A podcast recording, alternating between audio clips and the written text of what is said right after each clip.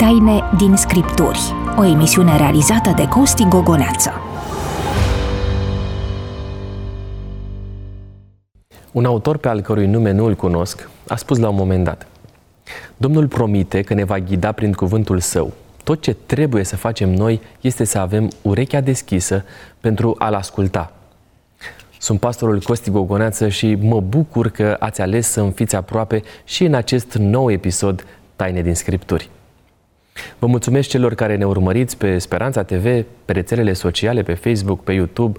Vă apreciez pe aceia care ați ales să ne ascultați pe Radio Vocea Speranței sau pe podcast. Sunt încântat și provocat ori de câte ori citesc mesaje din partea dumneavoastră. Pentru ocazia aceasta am selectat mesajul primit din partea familiei Cioabă, Doina și Vasile. Dumnealor ne-au scris pe Facebook. Mulțumim pentru emisiunile atât de inspiratoare, pentru invitați și pentru modul minunat cum realizați și moderați dezbaterile. Vă urmărim cu drag și interes. Domnul să vă binecuvânteze. Personal, mă responsabilizează enorm astfel de mesaje. Vă chem din inimă să vă rugați Domnului pentru mine, pentru colegii mei, ca El să ne țină întotdeauna zmeriți și dependenți de divinitate. A sosit timpul să-i cunoașteți pe cei care îmi vor fi parteneri de discuție în această ediție Taine din Scripturi. Este vorba pe de o parte de pastorul Gabriel Ișvan, mă bucur să te revăd, Gabi. Mulțumesc pentru invitație. Și pastorul Daniel Brânzan, te salut, Dan. Bine v-am găsit. Intrăm abrupt în discuțiile noastre, urmează rubrica Întrebarea ta.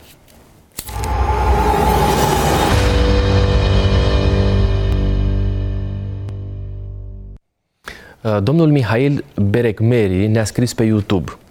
În Apocalipsa 22 cu 3 citim despre scaunul de domnie al lui Dumnezeu și al mielului. Dacă chiar există o trinitate divină, Duhul Sfânt, de ce nu este luat în calcul pentru tronul ceresc?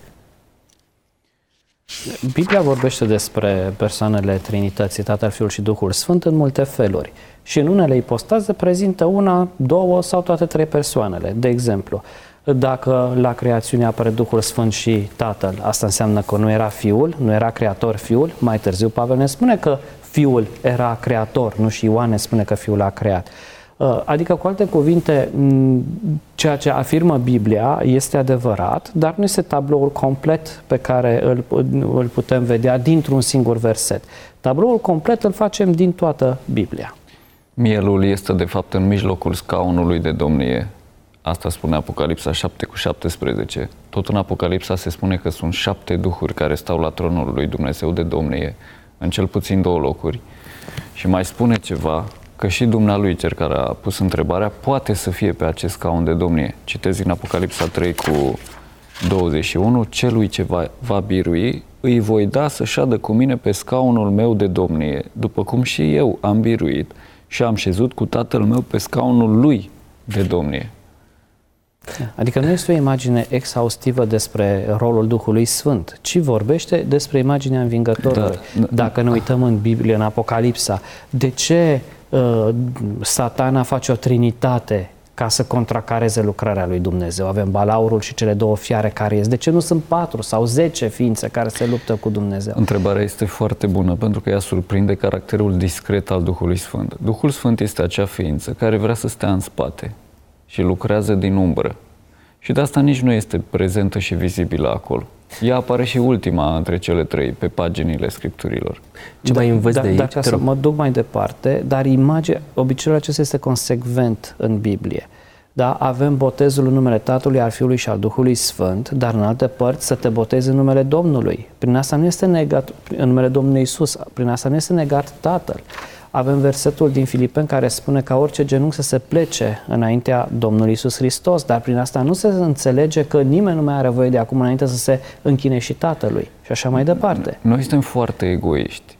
Și nouă ne place să ne raportăm la o singură persoană, să vorbim cu o singură persoană, noi să fim în centrul atenției. Dar nu există o singură ființă care este în centrul atenției, în centrul Universului. Și mai învăț un lucru, că atunci când vine vorba despre întrebări ca, acest, ca acestea, um, Scriptura se dezlușește cu ea însăși. Adică o iau de la un cap la altul, o văd și în alte ipostaze și dacă vrei efectiv să te raportezi la profeție, te duci în cărțile profetice și descoperi adevărul pe care l-ați spus voi. Adică răspunsul care poate fi uh, complet. Mulțumesc mult pentru uh, felul în care ați dat uh, voi răspunsul pentru uh, domnul care ne-a scris, domnul Mihail. Așteptăm întrebările dumneavoastră, așa cum știți, pe număr, la numărul de telefon 0751 400 300, acolo unde vă rugăm să lăsați mesajele dumneavoastră. Dacă ne urmăriți pe Facebook sau YouTube, nu uitați să ne scrieți, uh, să o faceți în mod consecvent, fie în mesaje publice sau în privat. Dacă doriți să ne scrieți motive de rugăciune, uh, scrieți lucrul acesta uh, pe WhatsApp, la numărul de telefon pe care vi l-am anunțat.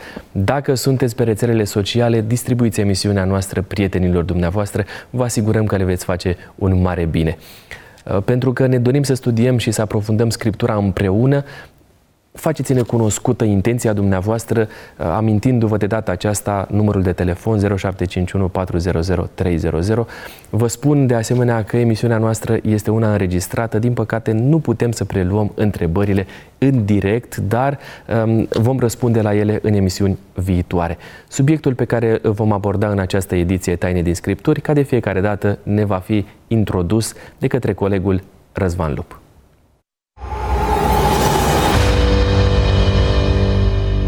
Ai fi surprins probabil să afli că Biblia e plină de miracole, dar toate sunt înfăptuite de bărbați. Există în Biblie femei proroc. Ele prezic în mod supranatural viitorul.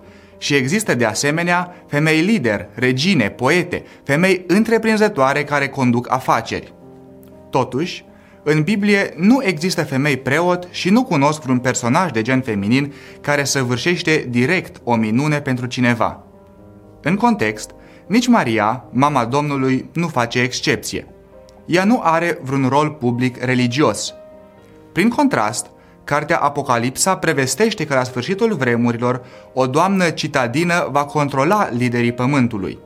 Ea se deplasează cu ajutorul unui animal cu mai multe capete, dar domesticit și tatuat cu semne religioase. Femeia plină de bijuterii și de aur se numește mama prostituatelor și oripilantelor pământului. Ea se manifestă religios, deoarece bea sângele sfinților, dar, în același timp, se duce și îmbate locuitorii pământului. Acest personaj feminin stă ca un simbol pentru o influență religioasă coruptă care în viitor va afecta întreaga lume.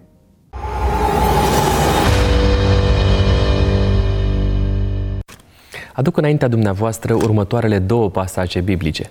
Luca 1 de la 46 la 49. Și Maria a zis, Sufletul meu mărește pe Domnul și mi se bucură Duhul în Dumnezeu, Mântuitorul meu, pentru că a privit spre starea zmerită a roabei sale. Căci iată că de acum încolo toate neamurile îmi vor zice fericită, pentru că cel atotputernic a făcut lucruri mari pentru mine. Și al doilea pasaj biblic, Apocalipsa 12 cu 1. În cer s-a arătat un semn mare, o femeie învăluită în soare, cu luna sub picioare și cu o cunună de 12 stele pe cap. Oare femeia profetizată în Apocalipsa să fie Maria? Este fezabil ca toate neamurile, toate cultele religioase să o venereze și să-i aducă închinare mamei Domnului Isus? Cum să interpretăm profețiile apocaliptice în lumina realității cultului Mariei, care astăzi a prins din ce în ce mai mult contur în religiile lumii. Vă reamintesc, alături de mine sunt pastorii Gabriel Ișvan și Daniel Brânzan.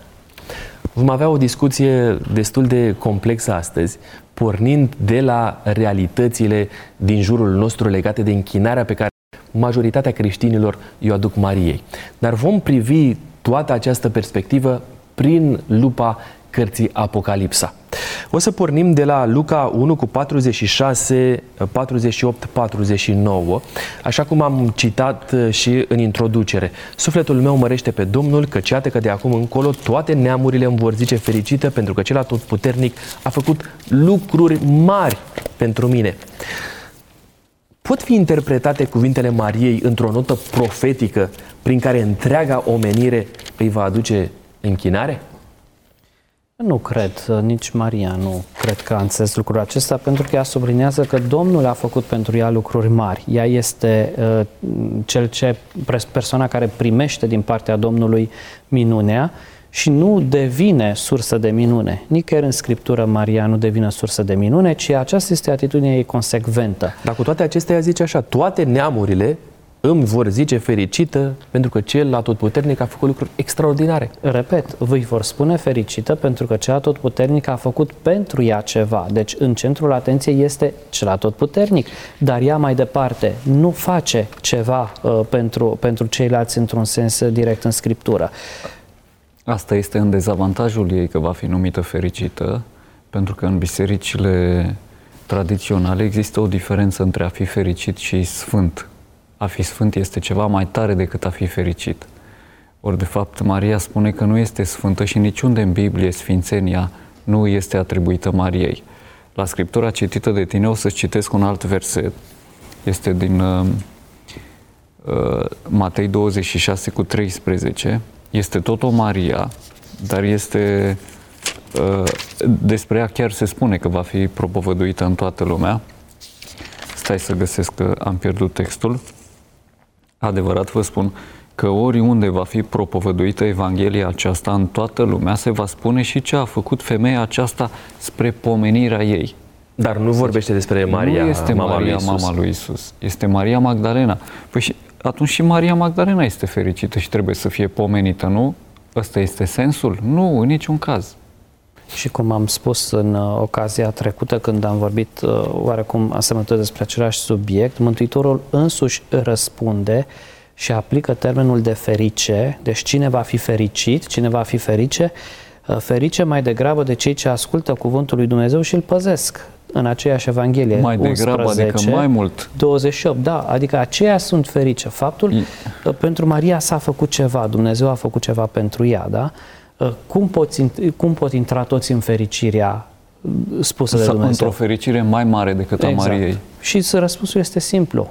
În să con- asculte. de În Dumnezeu. context, da, pot să Te rog, spun, te rog. în context, în Biblie, închinarea la o femeie este întotdeauna păgână. Este o nuanță foarte urâtă.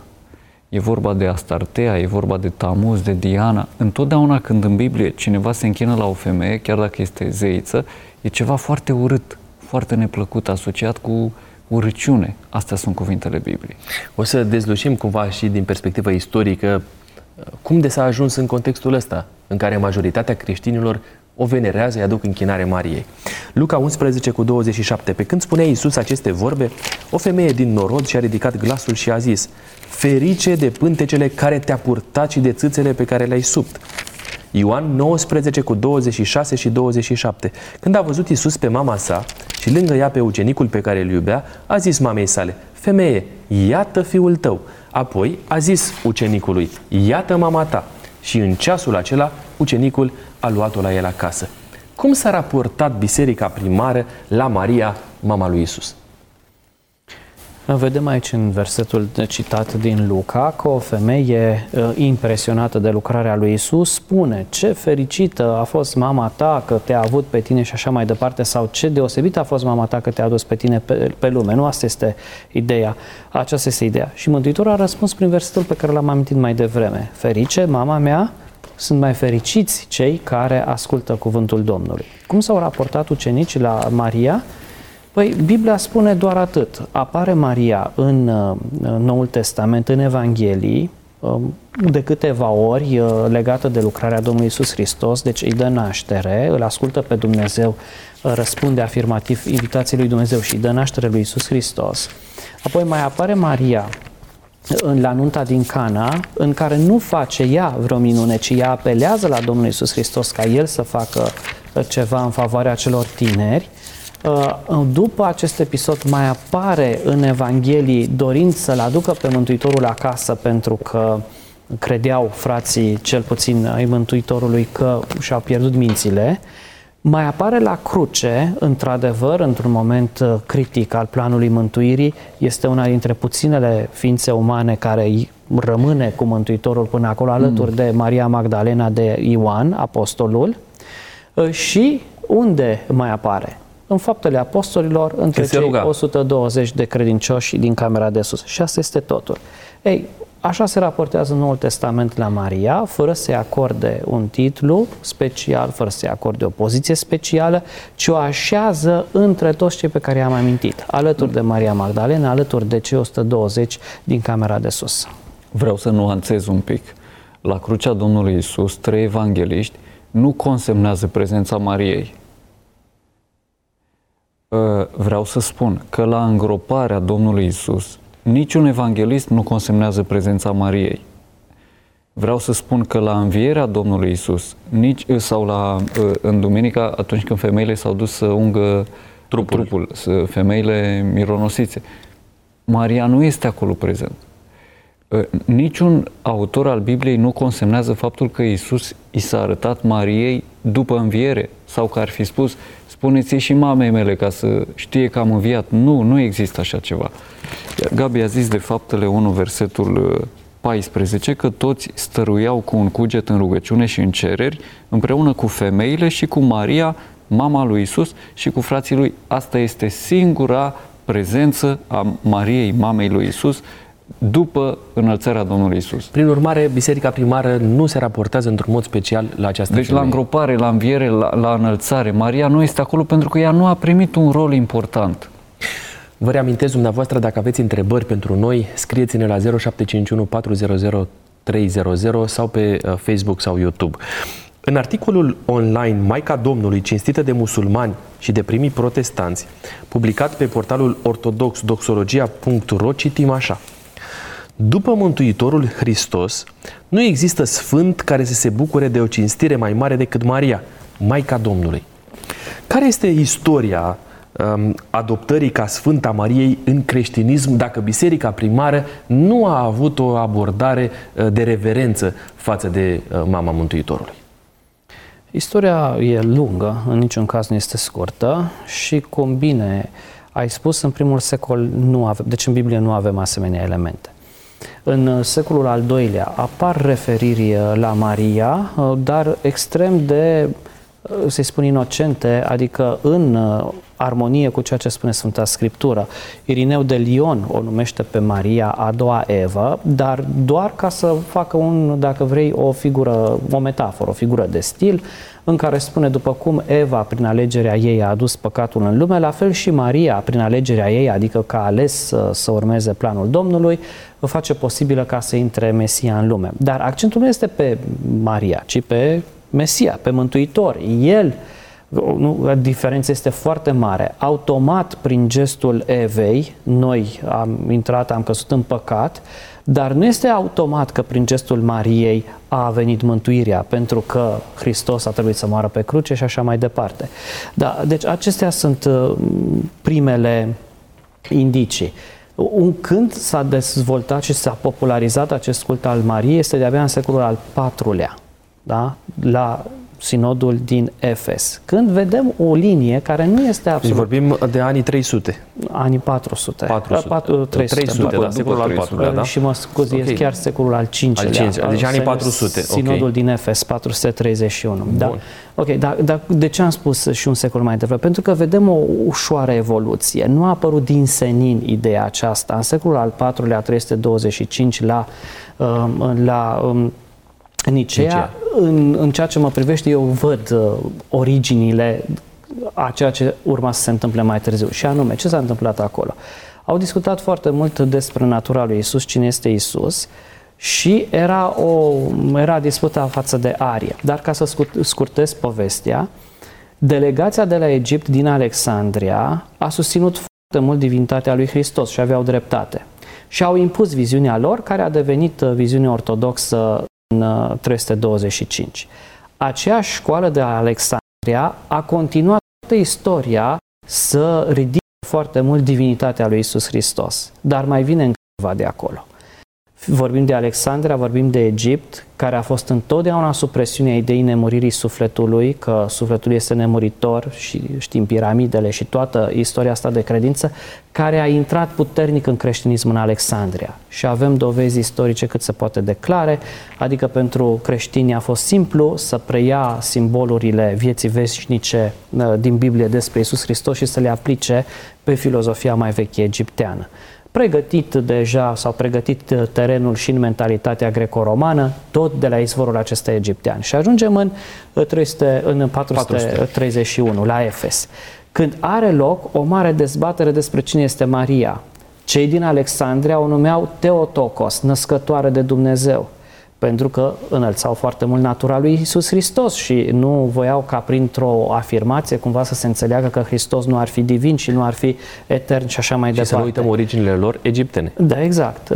Uh, Cei din Constantinopol subliniau ideea, deci Constantinopol, uh, care a fost atâta timp uh, nu, un scaunul principal uh, care a dat dreapta credință, cei din Constantinopol spuneau Maria este Christotokos, pentru că, adică născătoare de Hristos, pentru că nu putem să spunem că odată cu nașterea lui Hristos a apărut și divinul Isus, ci el este preexistent și așa mai departe. S-a impus viziunea aceasta cu Teotokos, adică născătoare de Dumnezeu. Ale celor nu care e- proveneau din Alexandria. Dar știți, da, cei care proveneau din Alexandria. Dar nu e deloc întâmplător că totul s-a întâmplat la Efes. Pentru că dacă citim uh, care era patronul uh, Efesului sau uh, ființa supremă adorată E o- o în femeie, Efes, e un fond. este Artemis. În titlul lui Artemis este pururia fecioară, cea care apără fecioarele, care apără castitatea, care vine în ajutorul femeilor și așa mai departe. Și a fost o figură, o zeitate feminină de care psihologic oamenii au avut uh, nevoie uh, de-a lungul timpului și probabil Artemis, adică nu că probabil, a ajuns să fie una dintre cele mai importante divinități din spațiul greco-roman. Și uh, figura aceasta feminină, maternă, bună, înțelegătoare, iubitoare. Ei, exact titlurile pe care Artemis le avea, multe dintre ele au fost importate și puse pe seama Mariei și asta e interesant că s-a întâmplat la Efes. Foarte tare. Prin urmare, cultul acesta al Mariei își are, și spuneți, asumat că își are originea în păgânism. Sau într-un creștinism corupt. Dar nu în primele secole, mai târziu. Deci e vorba de secolul, repet, de secolul 5. 5. Mai departe, ce se întâmplă, istoric vorbind, cum a fost adoptat în, în uh, cultul concret al, uh, cel, al credincioșilor uh, din perioada respectivă? Păi, d- de exemplu, Enciclopedia Catolică, la articolul uh, Binecuvântata Fecioară Maria, vorbind în secțiunea uh, desăvârșită, uh, despre desăvârșirea ei, spune că părinții, cel puțin din secolul al V-lea, au început să accepte în mod unanim că Fecioara Maria nu a avut păcat. Pentru că înainte uh, Sfântul Vasile, Sfântul Ioan Hristostom, Sfântul Chiril din Alexandria, așa cum sunt numiți acolo, spuseseră că are defecte morale. Ca urmare a acestei uh, înțelegeri anonime, că gata, nu mai are păcat Maria, începând cu secolul al V-lea, deci după anii 400, a apărut ideea că Maria s-a înălțat la ceruri. Păi dacă a avut o viață neprihănită, este logica să fie ridicată la ceruri. Însă, uh, aceeași enciclopedie catolică spune așa, uh, la des, uh, articolul despre adormirea Mariei sau ridicarea ei la cer, pentru că sunt lucruri întrepătrunse, adormirea și înălțarea ei.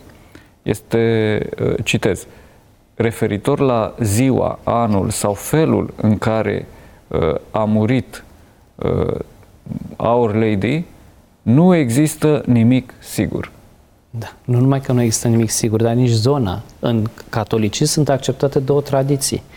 Că ceea ce a spus Ioan uh, la piciorul, sau ceea ce a spus Mântuitorul lui Ioan la piciorul crucii, uh, iată, iată mama ta uh, și iată fiul tău, există două tradiții care sunt serbate în inima catolicismului și în inima ortodoxismului. Tradiția că Maria a trăit, a îmbătrânit, a murit, de unde ulterior în Evul Mediu a apărut și ideea că s-a înălțat la ceruri în Ierusalim și dacă te duci în Ierusalim, vizitezi biserica unde uh, Maria Cred că chiar așa pe locul... se numește, adormirea Maicii Domnului. Da, da, nu? adică biserica clădită pe locul unde Maria a, a murit, da, a trăit și a murit acolo în Ierusalim, dar dacă te duci la Efes, în Turcia, vezi și acolo Casa Mariei, Casa Fecioarei, unde la fel, acolo a trăit ultimii ani din viață, a murit și de acolo s-a înălțat. Deci în aceeași biserică, nici măcar locul uh, nu există unanimitate, ci există dispute unde au fost ultimele zile ale Fecioarei Mariei pe pământul Practic, ăsta. după sute de ani, a apărut sărbătoarea Exact. de cinstire a Maicii Domnului. După Ea sute de ani. a rămas aceeași um, după schizma din 1054. Da, 54, sigur că a rămas. Data este aceeași, 15 august, uh, dedicată uh, Fecioarei Maria. Data a rămas aceeași pentru că vorbim de o m, sărbătoare comună, da? care deja din secolul 6, secolul 5-6 există. În concluzie, mai întâi au sfințit-o, după aceea au ridicat-o la ceruri și după aceea au stabilit sărbători în cinstea ei. Iar toate Și iar aceste după lucruri aceea- nu au nimic de a face cu Scriptura. Du- nu, dar este recunoașterea publică a lor. Iar după aceea au apărut aparițiile ei. A, teofaniile Fecioarei Marie. Da, eu aș vrea să spun care e, Te rog. care e consecința logică. De ce am vorbit de Egipt și de uh, faptul că au acceptat nemurirea sufletului? Pentru că este o consec- consecință logică foarte tare ai- sau foarte consecventă aici. Adică despre cineva care crede în nemurirea sufletului, dar nu acceptă mijlocirea Mariei, uh, Asta nu e logică. Conse- a- aici nu e ceva consecvent. În schimb, pentru cineva care crede în nemurirea sufletului și spune așa, Uite Maria, mama Domnului Iisus Hristos, când era aici pe pământ pentru, printre oameni, nu se ruga pentru vecinii ei, ba da, uite ce frumos să se roage cineva în favoarea altcuiva, ceea ce putem să facem și noi. Nu avem îndemnul în Scriptură să ne mijlocim unii pentru alții în Sigur. rugăciune, să ne rugăm unii pentru alții. Dar dacă moare și sufletul ei se duce la ceruri și este la dreapta lui Dumnezeu, dacă moare și se duce la ceruri și este între, poate să continue de acolo să se roage, cum se ruga și aici pentru, pentru semeni? Și logica spune, păi de ce nu? Adică dacă aici se putea ruga în favoarea mea și moare și sufletul se duce acolo și este conștient ce poate vorbi cu Dumnezeu, îl poate lăuda pe Dumnezeu și așa mai departe, nu poate să îi adreseze lui Dumnezeu rugăciuni cum le adresa și când era în viață? Și logica, consecvența spune care e problema. Nu e nicio problemă. Tocmai de aceea, de aici, uh, în momentul în care a fost acceptată în biserică ideea care nu se găsește în Biblie, niciodată A nu nemuririi apare sufletului. expresia că sufletul este nemuritor, niciodată, când asta este acceptată, apoi restul ei sunt doar consecințe logice. Sunt doar consecințe logice. Tre- Trebuie să spunem că expresia Sfânta Maria nu există în Biblie, la fel ca și suflet nemuritor. Haideți să Nu facem există. niște pași mai departe, că timpul ne presează și aș vrea să ajungem la niște discuții care uh, să ne ajute să, o, să înțelegem tot acest cult al Mariei și în prisma profetică. Uh, ce relație există actualmente, conform bisericilor istorice, între Domnul Isus și Maria? În uh, viziunea catolică și pot să spun și în viziunea ortodoxă, deși nu apare lucrul acesta explicit, uh, Maria este un fel de locul patru, da? după Tatăl, Fiul și Duhul Sfânt, apare cu un rol în teologia catolică chiar mântuitor, în sensul că e implicată în, uh, în, în uh, mântuirea oamenilor. Inima sa imaculată suferă pentru noi oameni, mijlocește pentru noi și așa mai departe. Se consideră că este fără egal.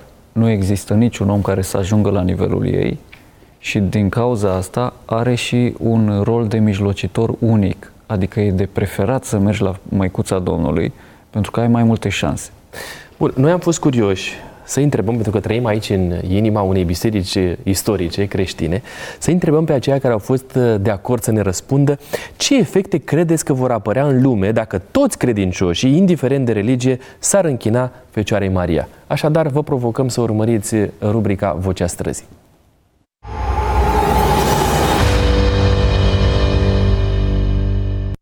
Ce efect ar apărea în lume dacă toți credincioșii, indiferent de religie, ar crede în Fecioara Maria? Am fi mai bun, mamă, și înțelegător și am vorbit cu toată lumea, n-am trece așa fără ca să mai spunem nimic. Păi am fi cu siguranță mai buni și faptele ar fi mult mai bune ale oamenilor. Cred că ar apărea efecte benefice pentru toată planeta. Ar fi altă situație, am fi mai liniștiți, am fi mai buni, mai normali, eu știu, așa am fi. N-ar mai fi păcătuși. Ar însemna să bucrească toată lumea. Am fi mai buni. Probabil s-ar crea o energie foarte puternică, pentru că, până la urmă, spiritualitatea este despre iubire și e vibrația cea mai înaltă și ar fi mai multă fericire în lume.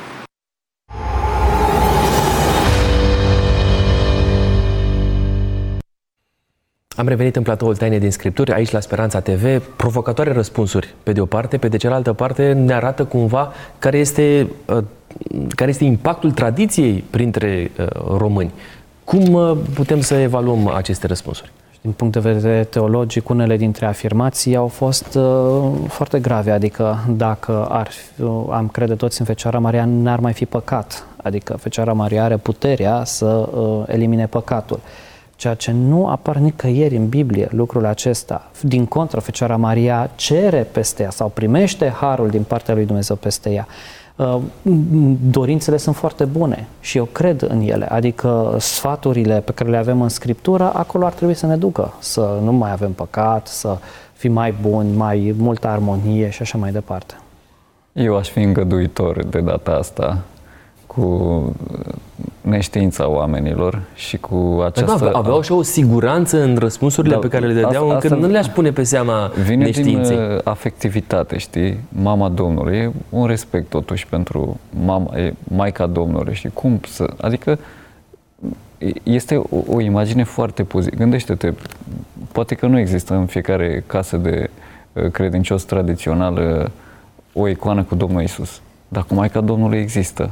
Pentru că acolo lângă Maica Domnului este și pruncul și știi, pruncul e mai neajutorat, mai, mai bine cu Maica.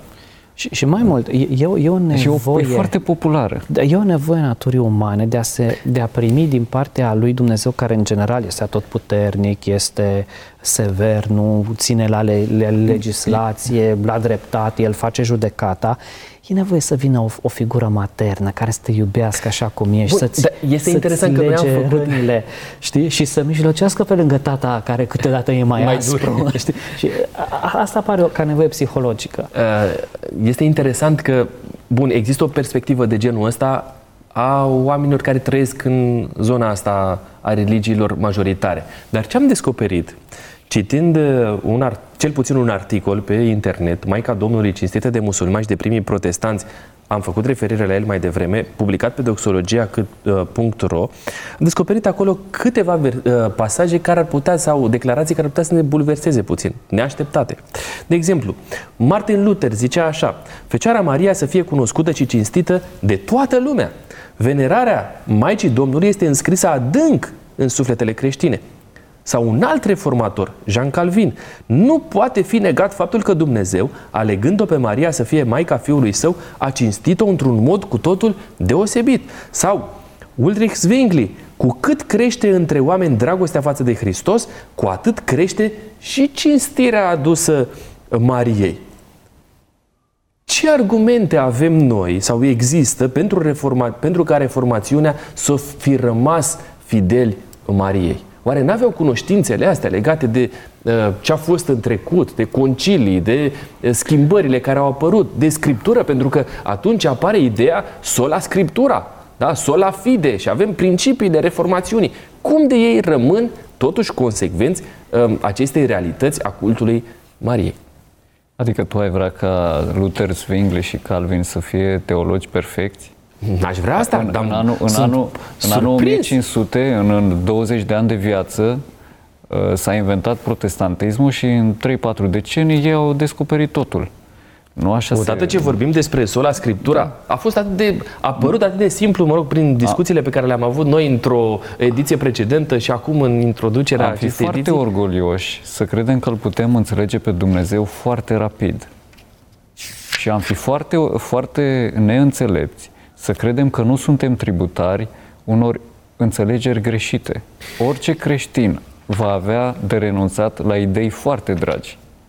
Uh, Gabi, am să te întreb așa, cum da. se raportează astăzi, și poți face referire și la întrebarea trecută, mai avem uh, 15 minute la dispoziție maximum, cum se raportează cultele neoprotestante față de cultul Mariei? Și uh, te rog să răspunzi și la întrebarea precedentă a, legată de uh, reformațiune. Păi, la reformațiune aș fi foarte îngăduitor cu, adică nu că îngăduitor, dar observ ce exprimă el prin cuvintele pe care le folosește. La ce se referă când spune că trebuie să o cinstim și să o venerăm pe Fecioara Maria? Păi este consecvent, recunoaște nașterea din fecioară, o recunoaște, o recunosc Dar și nu eu. pune icoană, nu? Da?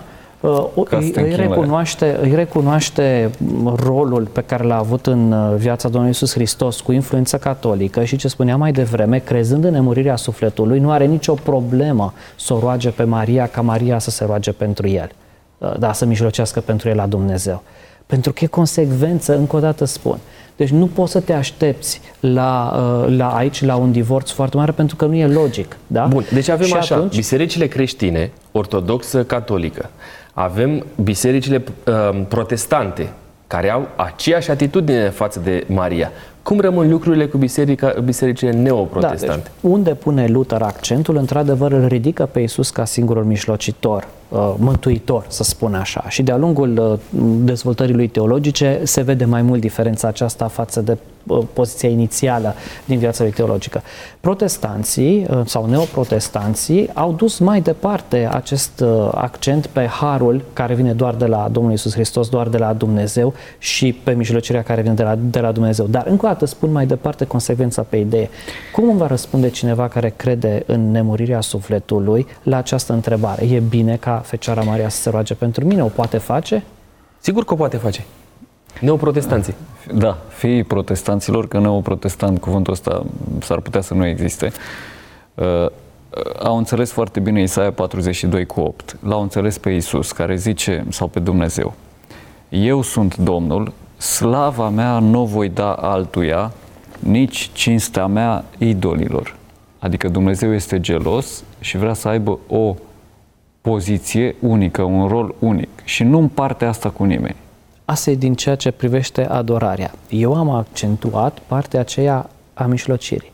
Deci, observi, nu vorbim aici de niște preferințe, ci vorbim de niște consecințe logice. Dacă eu cred în nemurirea sufletului, nu voi avea așa o mare problemă cu subiectul acesta. Dacă nu cred în nemurirea sufletului, atunci îmi pun întrebarea și cine vorbește în numele Mariei, a lui Petru și așa mai departe. Asta este chestiunea de bază. Bun, atunci haideți să întreb mai concret. Um, baptiștii, penticostalii, uh, martirul lui Jehova, uh, o să ajung și la adventiști. V-am întrebat și data trecută, mai întreb și acum. Ce cred ei despre, și cum se raportează ei la uh, Maria, mama lui Isus? Exact cum s-a raportat Apostolul Petru și Apostolul Pavel și Iacov, fiul Mariei, frate cu Toți Domnul acești Iisus. protest... Da. fii de protestanți. Da. Bun. Uh, nu au niciun fel de abordare diferită sau uh, apropiată de bisericile uh, Cum clasice. spune Biblia, așa înțeleg și ei. Bun. Cu singura diferență că lasă o poartă deschisă prin credința în nemurirea sufletului. Ok, cu excepția dintre toți cei pe care i-am enumerat mai devreme, care Martorul lui Jehova, dar nu au nemurirea sufletului. Ok, și adventiștii de ziua șaptea. Noi Și nu adventiștii, avem uh, o astfel de credință. Bun, mergem puțin mai departe, într-o altă zonă, depășim zona uh, creștină și am să continui să citesc din uh, același articol uh, Maica Domnului, cinstită de musulmani și de primii protestanți. Maria, mama lui Isus, era una dintre figurile cele mai respectate din islam. Nici o altă femeie nu primește în Coran atenția pe care o primește Maica Domnului, fiind considerată cea mai sfântă, pioasă și virtuoasă femeie. Am să citesc și capitolul Ali Imran, capitolul 42 din Coran, sau un, un, un pasaj, un, Un un verset, verset. da.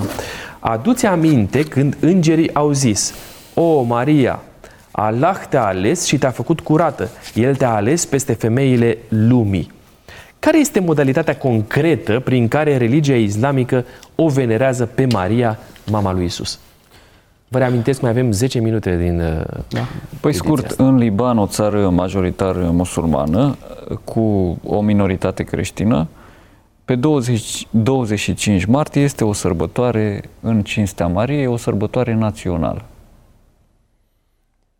Efes este în inima Turciei, da? deci o țară islamică, are milioane de turiști Casa Fecioarei Marie pe an, dintre care majoritatea sunt islamici, pentru că sunt localnici, dar aș merge și mai departe. Maria este singurul nume de femeie amintit în Coran, nu că este cea mai imp- e singurul nume de femeie amintit în Coran de 34 de ori, nu odată sau întreagă. Când este amintită în relație cu Isus Hristos, despre Isus Hristos, un profet care este respectat, dar de fiecare dată apare expresia uh, de noblețe superioară a Mariei. De exemplu, um, Mesia, fiul Mariei, nu a fost mai mult decât un apostol.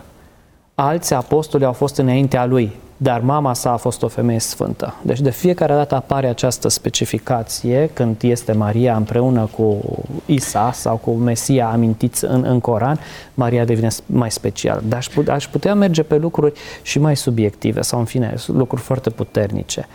Uh, Maria uh, se crede că apare în diferite locuri ale lumii cu mesaje importante, mesaje de pace, cam cum spuneau și interlo- sau cei ce au răspuns respondenții la întrebările dumneavoastră.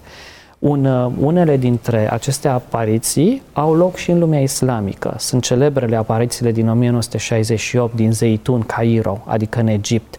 Când da, Maria... Pe același model ca la Fatima sau... uh, Pe același model ca la Fatima, dar dacă căutați pe internet veți vedea ceva unic. Și fotografii cu silueta Fecioarei Maria deasupra unei biserici copte, uh, făcute surprinze la fața locului, a apărut într-un serial în mai multe ocazii acolo și bineînțeles, da, a apărut la o biserică creștină. Însă publicul a fost umplut de islamici care au venerat-o, s-au închinat și așa mai departe. Lucrul nu este unic. Sunt relatate apariții ale Fecioarei Maria în Siria de astăzi, în lumea islamică și, și a depășit lumea creștină de mult, lumea islamică, sunt relatate apariții ale Fecioarei Maria în lumea New Age, în lumea păgână și toți o recunosc ca regina cerului și toți o văd ca fiind ceva, un mesaj divin uh, de la Dumnezeu cu mesaje de bine, de pace, de frățietate, de umanitate și așa mai departe. Am făcut ochii mari. Am făcut ochii mari pentru că pare ruptă dintr-o realitate pe care noi o considerăm ca fiind doar în zona creștină uh, adorarea uh, Mariei, dar se pare că lucrurile stau cu totul altfel. Uh, Bun, am vorbit despre rel- religiile astea, le-ai amintit aproape pe toate, cu o excepție. Și merg și aici. Pentru că am citit un fragment scris de Ana Petrache pe contributors.ro. Ea scrie așa. A o privi pe Fecioara Maria în cadrul contextului iudaic al vieții sale este indubitabil o idee bună care ne ajută să înțelegem mai bine legătura de nedepășit între iudaism și creștinism. Cum se raportează din punct de vedere religios evreii la Maria? Nu este o autoritate pentru ei. Dacă citești articolul din Enciclopedia Iudaică despre Isus Hristos, te doare. Îi spune că e doar unul din fondatorii creștini, un fondatorul creștinismului care n-a avut o influență asupra iudaismului. Un articol despre Fecioara Maria nu există. E adevărat, în tradiția cabalistă sunt câteva înclinații spre adorare față de Maria, dar în general este o carte publicată de Princeton, de exemplu, de universitate, că Maria a fost regina cerului sau mama harului, dar nenorocirea iudeilor. Pentru că atunci când s-a dezvoltat ideea despre Maria în creștinism, s-a pus în opoziție cu ce au făcut iudeii Mariei și s-a creat o atitudine negativă împotriva evreilor. Dar observ că până și reacțiile acestea ne spun ceva. Dacă islamul îl consideră pe Isus profet, atunci și mama trebuie să fie importantă. E adevărat, chiar mai importantă decât profetul. Dar în iudaism, unde nu-l consideră cum să zic, pe Iisus absolut deloc, este doar unul care a dus o agitație în cadrul iudaismului, nu are nicio importanță mama lui. În creștinism, de ce a ajuns să fie foarte înălțată Maria? Pentru că este foarte înălțat Hristos. În opinia mea, nu cred că a fost bine, dar observ că accentul este dat de Iisus Hristos. Aceasta este originea în, în, în Biblie. Toată lumina pe Iisus Hristos. Nu trebuie să ne temem de asta, de faptul că există o diferență între dogma oficială a musulmanilor, să spunem, sau a ortodoxilor, sau a adventiștilor, și ceea ce crede credinciosul adventist, ortodox sau musulman simplu de rând, care nu este Teolog. un cunoscător specializat. El știe că în folclor ne închinăm la niște zeițe. Este totuși interesant că din toate religiile pe care le-am analizat, inclusiv partea mai tânără din creștinism, au unii dintre ei deschiderea spre Maria, inclusiv îi vedem pe evrei cu oarecare deschidere spre uh, zona nu aceasta. Nu aș zice, eu nu aș spune asta. N-ai spune asta? Nu, nu. Nu, deschiderea este, uh, dacă observi cam aceeași direcție, deschiderea este spre o figură um, feminină care este puternică, care te ajută, îți este în avantaj. Asta, asta e, o, e o slăbiciune a noastră umană. Uh, noi, așa cum am stabilit și în edițiile trecute, avem o practică, aceea de a ne ruga lui Dumnezeu prin Hristos ca mijlocitor al nostru. În cadrul emisiunii avem rubrica Rugă pentru tine. Um, introduc rubrica aceasta, după care am să vă amintesc mesajul pe care l-am primit din partea unia dintre cei care ne sunteți aproape. Ne urmăriți.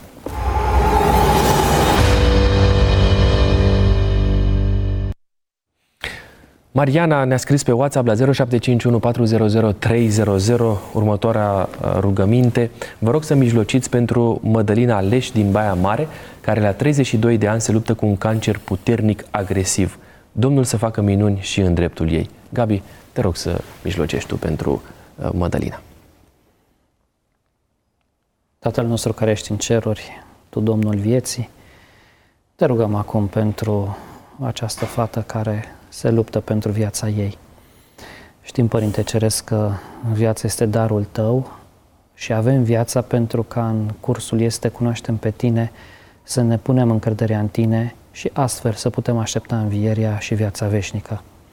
Nu știm care va fi răspunsul tău la rugăciunea aceasta de vindecare. Noi ne-am bucurat să existe, dar mai presus de toate te rugăm să întărești credința acestei fete în tine și în viața veșnică, fără sfârșit pe care tu o poți da și credința puternică în învierea de care vor avea parte toți credincioșii tăi. Nu putem să facem altceva decât să spunem voia ta să se împlinească.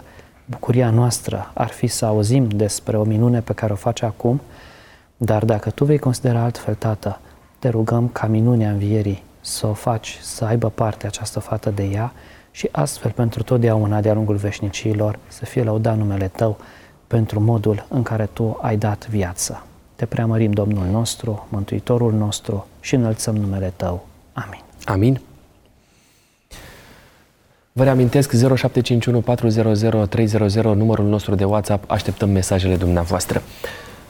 Două întrebări pe final, probabil provocatoare, Apocalipsa 13 cu 8. Toți locuitorii pământului se vor închina, toți aceia al căror nume n-a fost scris de la întemeierea lumii în cartea vieții mielului care a fost junghiat.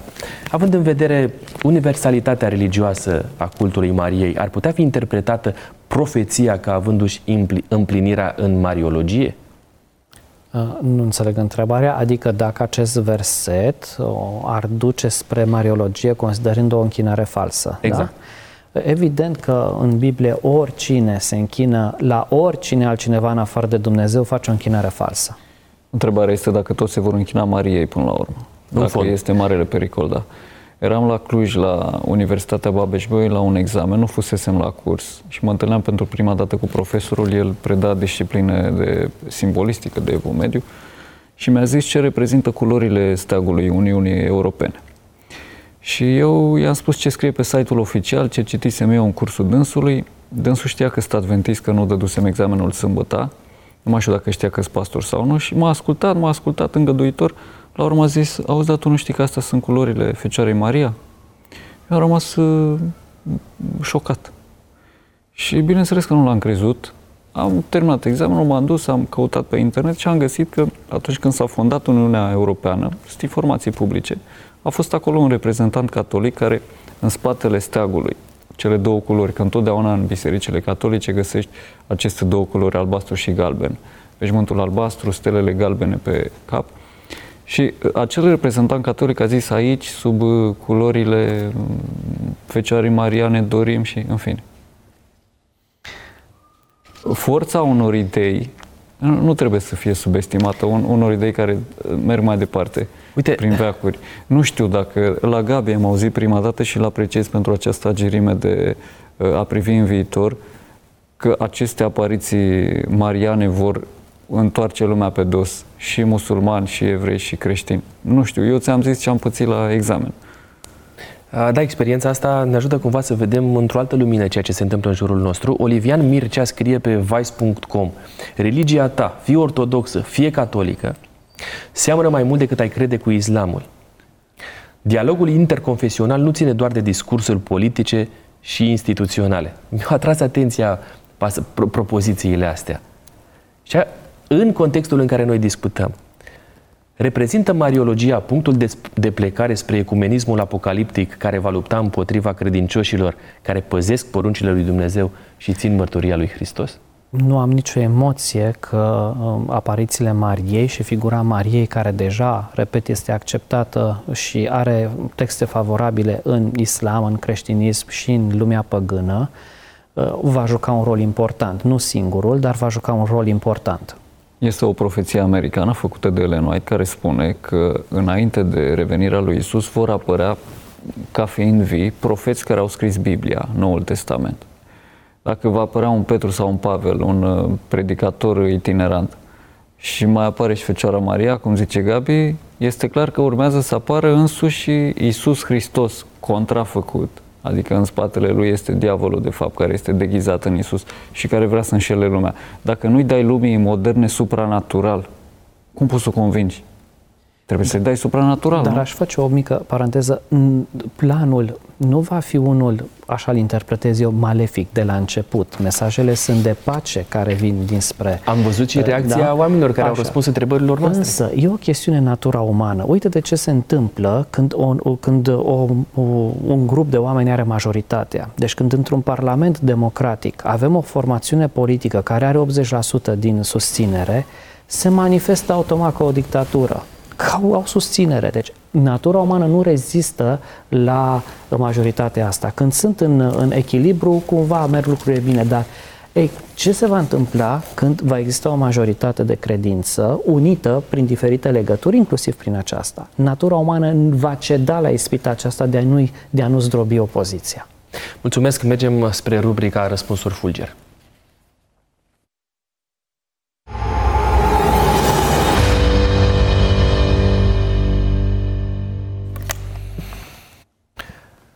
Are Apocalipsa 12 cu 1, în cer s-a arătat un semn mare, o femeie învăluită în soare, cu luna sub picioare și cu o cunună de 12 stele pe cap. Femeia din această profeție apocaliptică este Maria, mama lui Isus? Mi-e greu să cred, pentru că um, profeția este mai lungă și o implică pe femeie nu în, mom- doar în momentul nașterii lui Hristos, ci o implică și într-o fugă într-un deșert, într-un pustiu, unde vine, vin forțele divine să o ajute și unde stă o perioadă profetică. Da? Ei, toate aceste evenimente trec cu mult peste viața Mariei, care Cine a ar fost putea destul de fi scurt. această femeie? Este poporul lui Dumnezeu din Vechiul și din Noul Testament. A doua întrebare, reprezintă închinarea la Fecioara Maria un semn prin care poți distinge dacă faci parte din adevărata biserică a lui Hristos? Uh, Mi se pare foarte grea întrebarea, nu știu dacă pot să răspund clar. Nu este un semn. Nu cred că am înțeles bine, nu este un semn. Un semn. Nu. Bun, reprezintă închinarea la Fecioara Maria un semn prin care poți distinge dacă faci parte din adevărata biserică a lui Hristos? Nu, aș spune nu. Eu aș spune da, da, negativ. Dacă te închin uh, Fecioarei Maria... Îți dai în- seama dacă faci sau nu parte din biserica lui Hristos? Nu, uh, îți dai seama că încalci o poruncă biblică care spune că toată închinarea se adu- este adusă doar lui Dumnezeu. Și ultima întrebare, cum se raportează Biserica Adventistă de ziua șaptea la Maria, mama lui Isus? Cu foarte mult respect, cu foarte multă apreciere pentru sfaturile pe care le-a dat în Sfânta Scriptură și anume să faceți tot ce vă va spune Isus. Și așa cum a zis Isus, acolo unde mă duc eu, voi nu puteți veni. Adică Maria nu s-a putut duce acolo unde s-a dus el. Rubrica Exercițiul de sinceritate.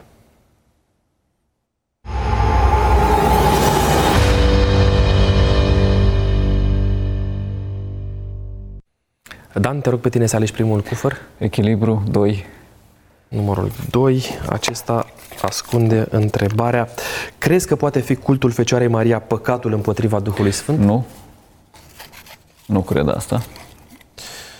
Ești foarte categoric. Gabi? Mă, Păcatul împotriva Duhului Sfânt nu este un gest unic, ci este o încăpățânare de a respinge apelul lui Dumnezeu pe care le conștientizezi. Da? Deci poate să devină uh, un cult sau un obicei, păcatul împotriva Duhului Sfânt, dacă înțelegi că nu este bun și tu te încăpățânezi uh, să uh, îl faci mai departe, dar în același timp, uh, dacă nu a ajuns la cunoștința ta faptul că lucrul acela este greșit și este împotriva influenței Duhului Sfânt, Biblia spune că față de vremea de neștiință Dumnezeu sau pentru vremea de ști- neștiință Dumnezeu nu ține cont de ele și nu-l acuză pe om, nu-l judecă pe om din uh, prisma aceasta. Cufărul 1 sau 3? 3. Numărul 3. Întrebarea este ce sfat ai pentru persoanele uh, care au în casă icoane sau statuete cu Fecioara Maria? Uh, Să, să facă ceea ce spune Biblia, să nu se închine la ele și să nu le slujească. În schimb, ca un obiect decorativ, e un lucru care ține de gusturile personale. Și să aibă și Biblie. Să aibă Biblie și să o deschidă, să nu o lase închisă. Să o Iar deschidă. Biblia, da, să nu se închine la ea, dar să o citească și să trăiască ceea Da, dar ce este un găsesc gest să acolo. mergi în fața icoanei, dar du-te și în fața Bibliei și deschidă. Asta ar trebui făcut. Vă mulțumesc mult pentru ediția aceasta, a fost una provocatoare, Dumnezeu să o binecuvânteze. Au fost alături de mine pastorii Gabriel Ișvan și Daniel Brânzan. Mulțumesc și echipei tehnice, vă mulțumesc dumneavoastră, dar îi mulțumesc mai ales lui Dumnezeu. Nu uitați să ne scrieți pe WhatsApp la 0751 400 300 întrebările sau motivele pentru care ați dori să ne rugăm. De asemenea, intenția de a studia împreună Sfânta Scriptură. Voi rezuma ediția de față, care a purtat titlul Descifrând Apocalipsa, cultul Fecioarei Maria și ecumenismul, prin a cita cuvintele apostolului Petru din Faptele Apostolilor 4 cu 12. În nimeni altul nu este mântuire, căci nu este sub soare niciun alt nume decât al Mântuitorului Isus Hristos. Sunt pastorul Costi Gogoneață și până la o nouă ediție Taine din Scripturi, vă reamintesc că bătălia pentru Biblia a început în studioul nostru, dar ea continuă în casele dumneavoastră. Domnul să-și reverse harul său peste fiecare.